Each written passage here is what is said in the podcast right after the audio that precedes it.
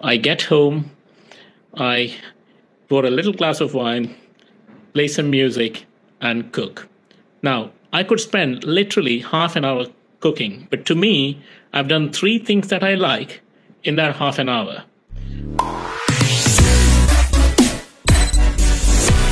Ladies and gentlemen, welcome to another episode of the Rhinoplasty podcast with me, Dr. Cameron McIntosh. We're in the month of June, and the theme for the month is the evolvers, those guys who have over the years evolved even when faced by new techniques, etc. And uh, this is brought to us by Vectra from Canfield Scientific, this 3D camera system, which I think is marvelous.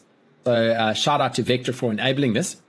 On today's show, we have a remarkable man. Uh, it's a great honor to welcome Alwyn D'Souza all the way from London, UK. Alwyn, thank you so much for being on the show today. Thank you very much, Cameron, and thank you very much for your very kind uh, invitation and introduction. Great to see you. So, yeah, it's great to see you, Alvain, and it's great to chat. There's so much stuff to talk about. Um, so, just to kind of put in perspective, to to to, I want to um, for the listeners to realize who they're speaking to is your days of editing the one of the foremost international journals. Tell us a little bit about that. Right. Okay. So, uh, as you already said, it is a you know fantastic journal, focuses exclusively on facial plastic surgery, and um, I think you know uh, academics is something I've had a lot of interest in always, and my interest always has been actually, uh, you know, getting that kind of academics in the public arena that is useful for people. You know, yes, there are lots of basic science research journals and things like that, but our journal is unique, and editing this journal is not easy, uh, simply because you often have to refuse uh, manuscripts from your close friends and they don't like it, you know. But I think fairness is the policy here. So I love what I do. It does take a lot of my time, and I think any spare time I used to have is gone with the journal. But nonetheless, I think it's probably the most rewarding thing that I've I'm doing now. So great opportunity. So I'm sitting on the other side of the fence. I've got to try and get the the potential papers to you, but yeah, sometimes it's it's so difficult to mo- I find it to motivate myself to like I want to be operating and and spending time with patients, but you know you have to publish as well. How do you guys? It must surely be frustrating as an editor at times working with us plebs who are trying to publish because you've got guys who are pushing for publications, and then on the other hand you've got guys who have been accepted but they're not doing the work. How do you manage those two? Okay, I think it is organization and it is being clear in terms of what you want. Uh, now, I I love seeing my patients, but I do set time aside, and that time aside is just for the journals. That is one thing. But I think the most important thing is having that organization and making sure you stick to your lines. You know, for example, uh, when I get new fellows they are told that they have to have so many publications and the ideas come from me. And i think cameron what is important uh, for all of us to understand is some of us are good at publishing some of us are good at planning some of us are good at executing things. So i think for me i know that personally i can plan things i can come up with ideas but i need someone to execute my ideas and that is where you have to be very clear as to how you do it. So you got to get after people a little bit. But when they see the reward at the end of it, they love it.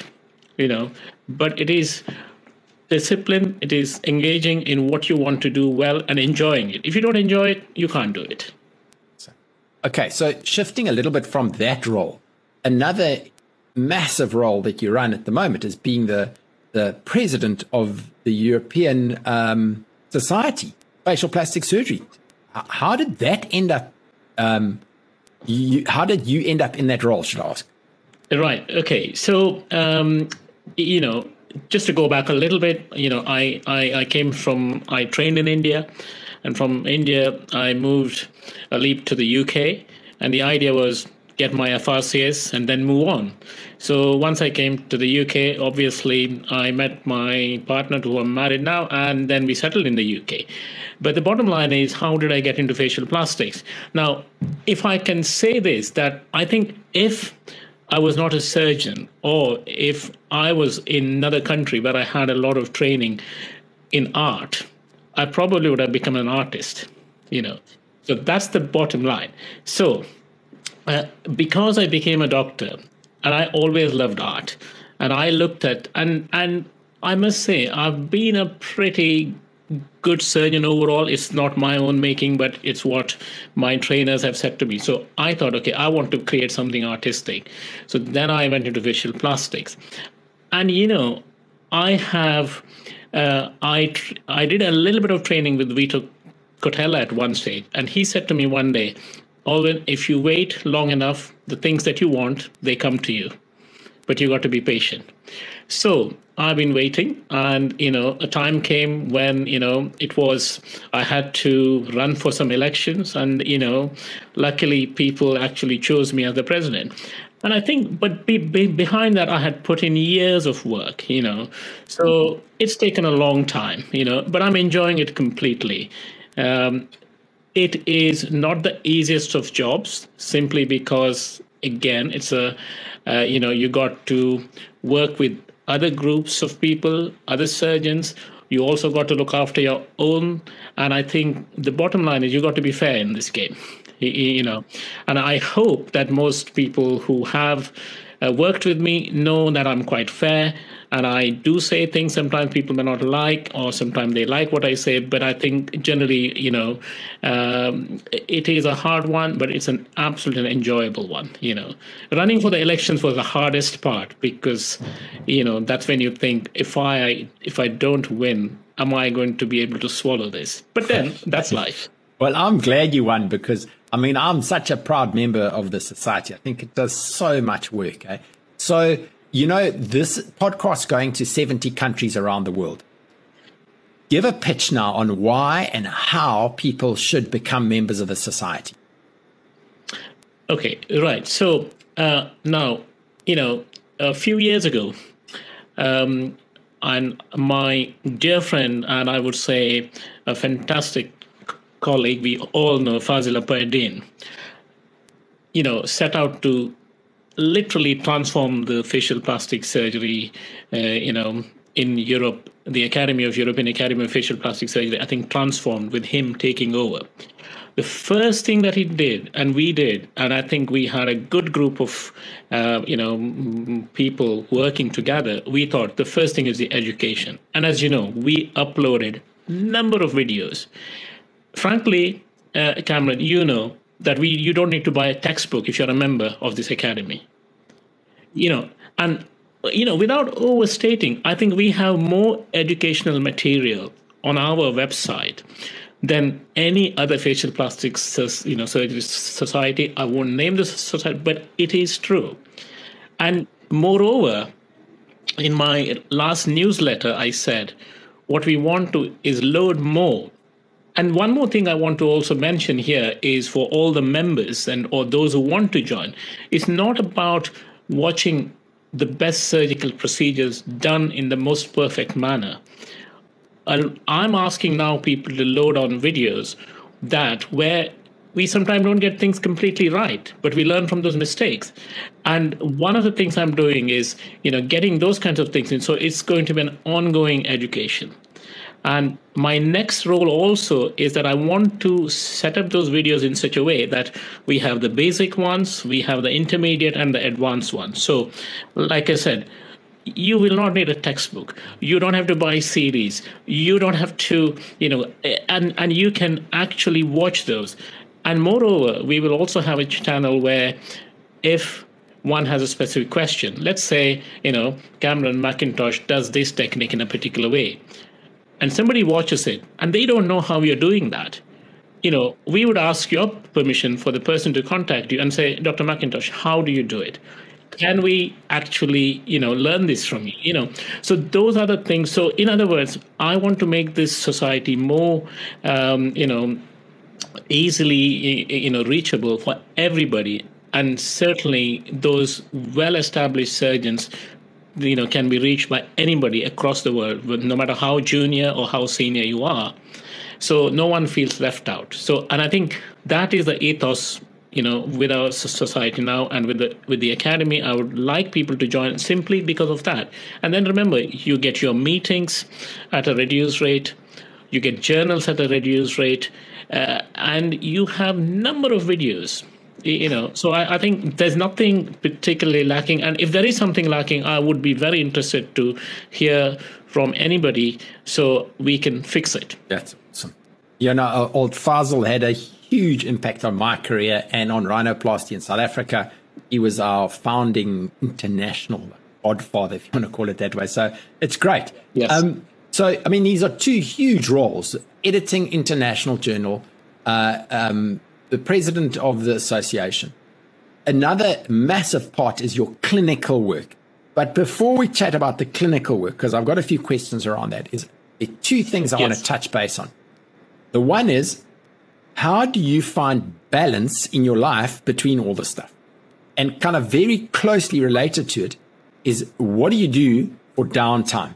Because you can't be carrying on like this. You, I mean, we, we have to rest at times and do other things. So how do you go about that? Right. Okay. So let me come to the downtime first of all.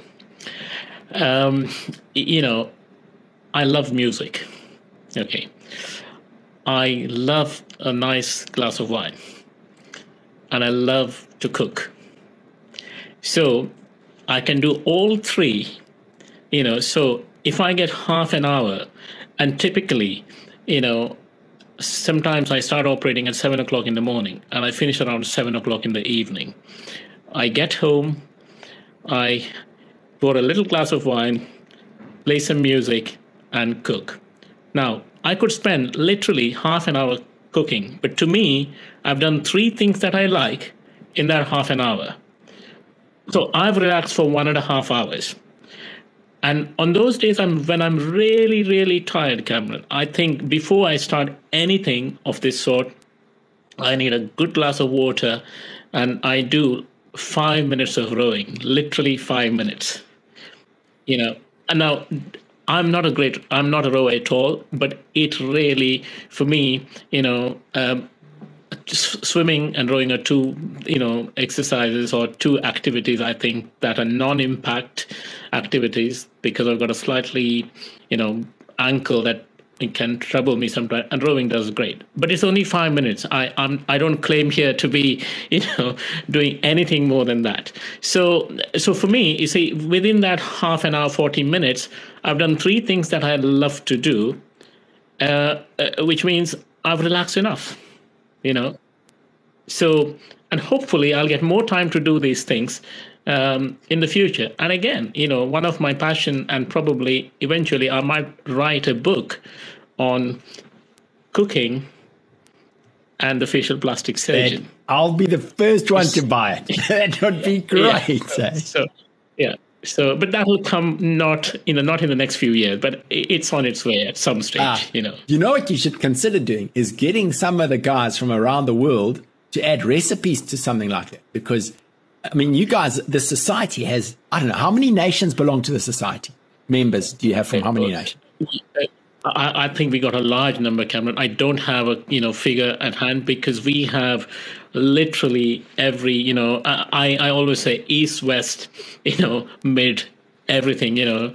Um, uh, you know we we have you know obviously we have we have South Africa we have uh, India we, you know we have australia we have united states you know uh, we have the middle east i think you know we we have a large number the rhinoplasty you know. yeah. cookbook or the facial plastic yeah. surgery cook right. that's great yeah. yeah. okay okay yeah let's get now into but dig deep into some uh, clinical stuff and off air we were chatting about two things um, so try and explain I, I need to understand and our listeners need to understand what is a signature nose? Right. Okay. So I think if you look at it from the traditional sense, um, and I see this a lot in London, you know, uh, when I look at noses, you can pretty much tell who has done that nose. In other words, you know, either ski slope or you know a defined tip uh, or you have an ala that has been reduced and they all look beautiful. But you know it, it is literally there are surgeons who create a particular type of nose. I think for me we i have moved away from that a long time ago and i think for me a signature nose is a patient's own nose. In other words what the patient wants. Granted sometimes you have to educate the patient saying that certain things they ask for are either not in their best interest or they can't be achieved. So for me, the signature nose is a nose where when the patient comes to me, I ask them, what is that one thing that you really don't like about your nose? And I try and deal with that. Now, typically, when we speak to surgeons, and this is across the board, I guess, we all talk about at meetings, you know, well, you know, the radix angle is not right, you know, this is deviated, or the ala uh, one side is slightly bigger than the other, and all that is fine. You know, we can talk about all those deviation, all those minor irregularities. But to me, a signature nose is a nose that the patient wants and the nose that fits the patient's face. And I think that is absolutely crucial. And I guess I've come to this conclusion, Cameron, not so much because um, I don't believe in all these aesthetic principles. It's mainly because of the population that I work with. You know, London is a very mixed, you know, population. I have people, obviously, you know, the just sort of Caucasians. You know, we have the Indians, we have the African noses, we have every type of nose that you can actually think of. And I think we have a bigger mixture of any other, possibly any other place in the world, you know. And for me, I, I actually see patients from all, you know, ethnic origins, if you like, if that's the right term to use, but the signature nose for me is it has to fit that person's face. And and and i think and that's and i think there's a skill in doing that. And the skill is first of all understanding different population as to what they like and what they don't like. And sometimes educate them that uh, you know an indian uh, face will not handle a typical caucasian nose well. yeah yeah. You know, so, so. But that's also closely related to the other topic we're speaking about is the skin soft tissue envelope you know, not yeah. Ne- yeah. forget about just what the nose looks like, but I mean, the skin has such yeah. a, and I think sometimes it's something we don't speak enough about in, in our meetings. Absolutely, and, and and look, the first thing that we I I say is that every bit of aesthetics you know uh, we talk about you know how the skin looks what the face looks like what the nose looks like a lot of it is based on actually taking people's photographs you know? So you take a photograph the first thing people look at is the photograph. How do i look in the photo? And more so now with zooms and things like that. So now how your nose looks is very much dependent on how the you know skin reflects light because that's what it's what the camera sees. And camera sees the light. If the so for me i think typically managing the skin in nasal surgery is absolutely crucial you know. And i think we don't talk enough about it and and i think it's because we don't know enough about it. And i think as surgeons we got to understand we need to understand the skin and how it works. Now how did i come about this? You know i'm very passionate about skin and uh, you know what is under the skin apart from the you know bony and cartilaginous structure. I mean i'll give you an example. We could take a piezo and we can polish the nose really really really nicely. You know you can get it very refined. But if your skin has got lots of sebaceous glands it's it's wasted effort you know so I think the important thing here to understand is it's like having a, you know, you, you, know, one could go and buy a Ferrari. If you don't polish that Ferrari, it is never going to look good. If you park two Ferraris, you know, that are brand new. One is not polished and one is polished. Everybody will look at the polished one. You know you go to a showroom everybody looks at the polished one. You look at the red carpet you know uh, the celebrities the first thing they do is they go and have a little bit of probably radio frequency treatment on their face on their nose. So i think polishing the skin is very important. And also it is not just how the skin works in terms of lighting in terms of camera and how we look. The skin also has got a significant effect on how our you know nose moves. For example if one has a completely deviated nose, uh, you know, I use botulinum toxin to actually paralyze the muscles around the nose. And I say to my patient, you will look like a bit like a mask face for a while, and we might have to do that for almost one year.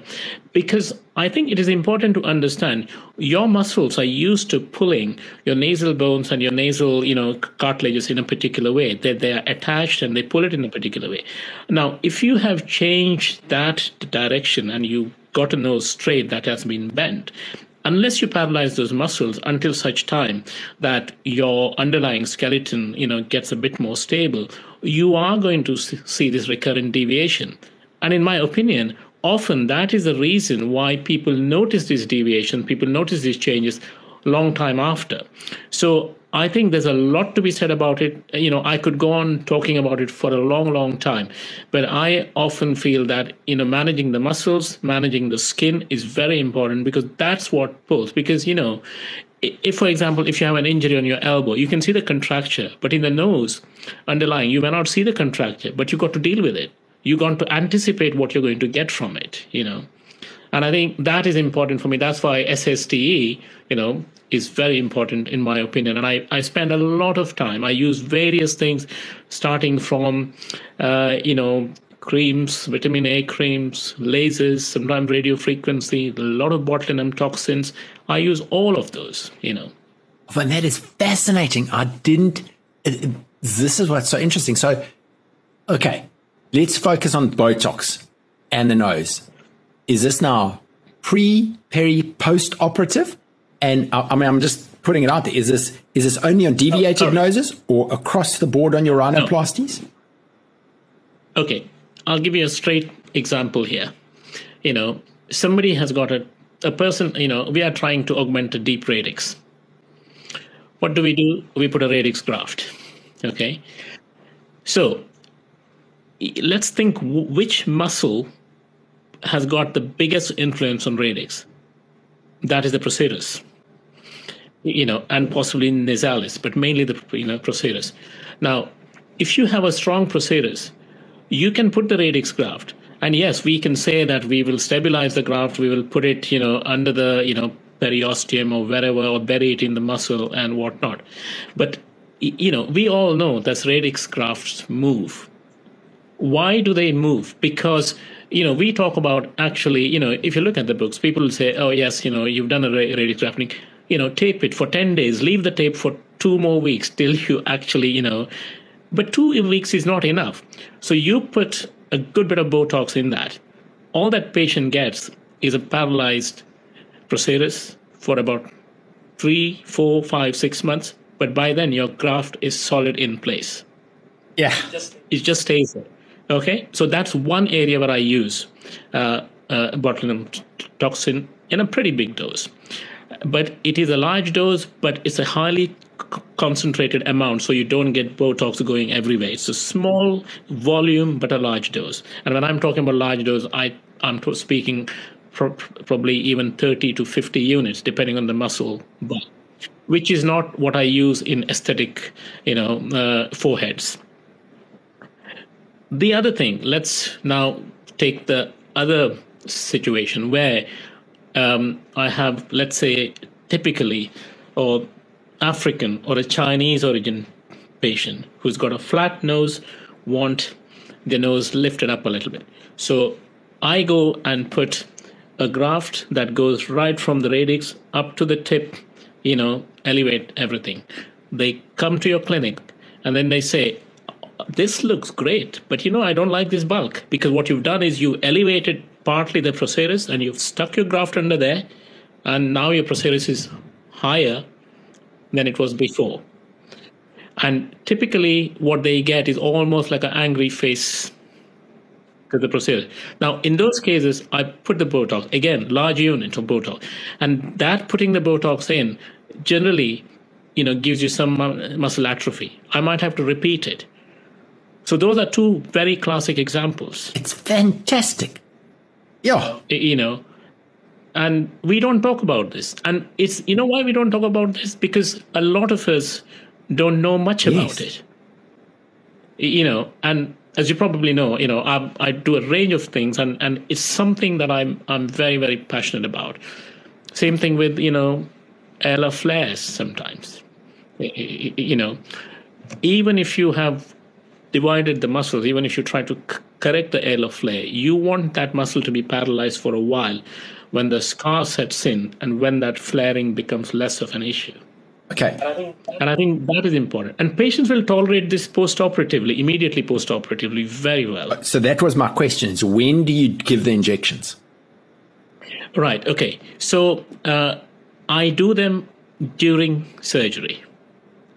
Um, you know, because ideally I would like to do it probably three days prior to the surgical procedure.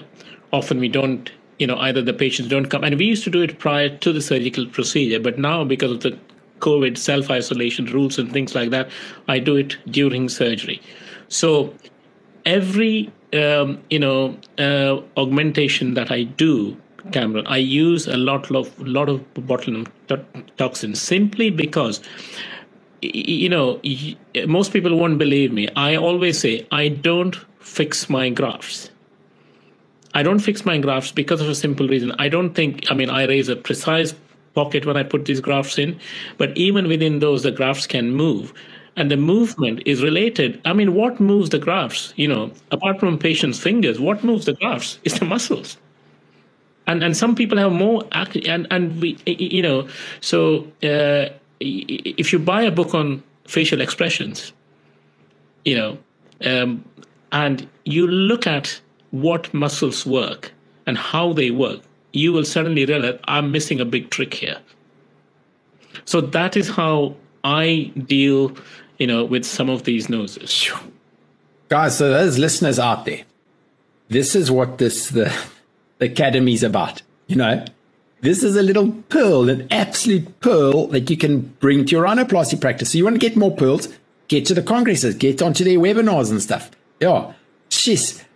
Alwyn, I'm I'm kind of um, I don't know if I actually want to talk more because there's so much to think about. It's it's great, you know. Uh, you know, with cooking, you want to have just savor that. You don't want to have too much. And I think what you've made for us here has been fantastic. Eh?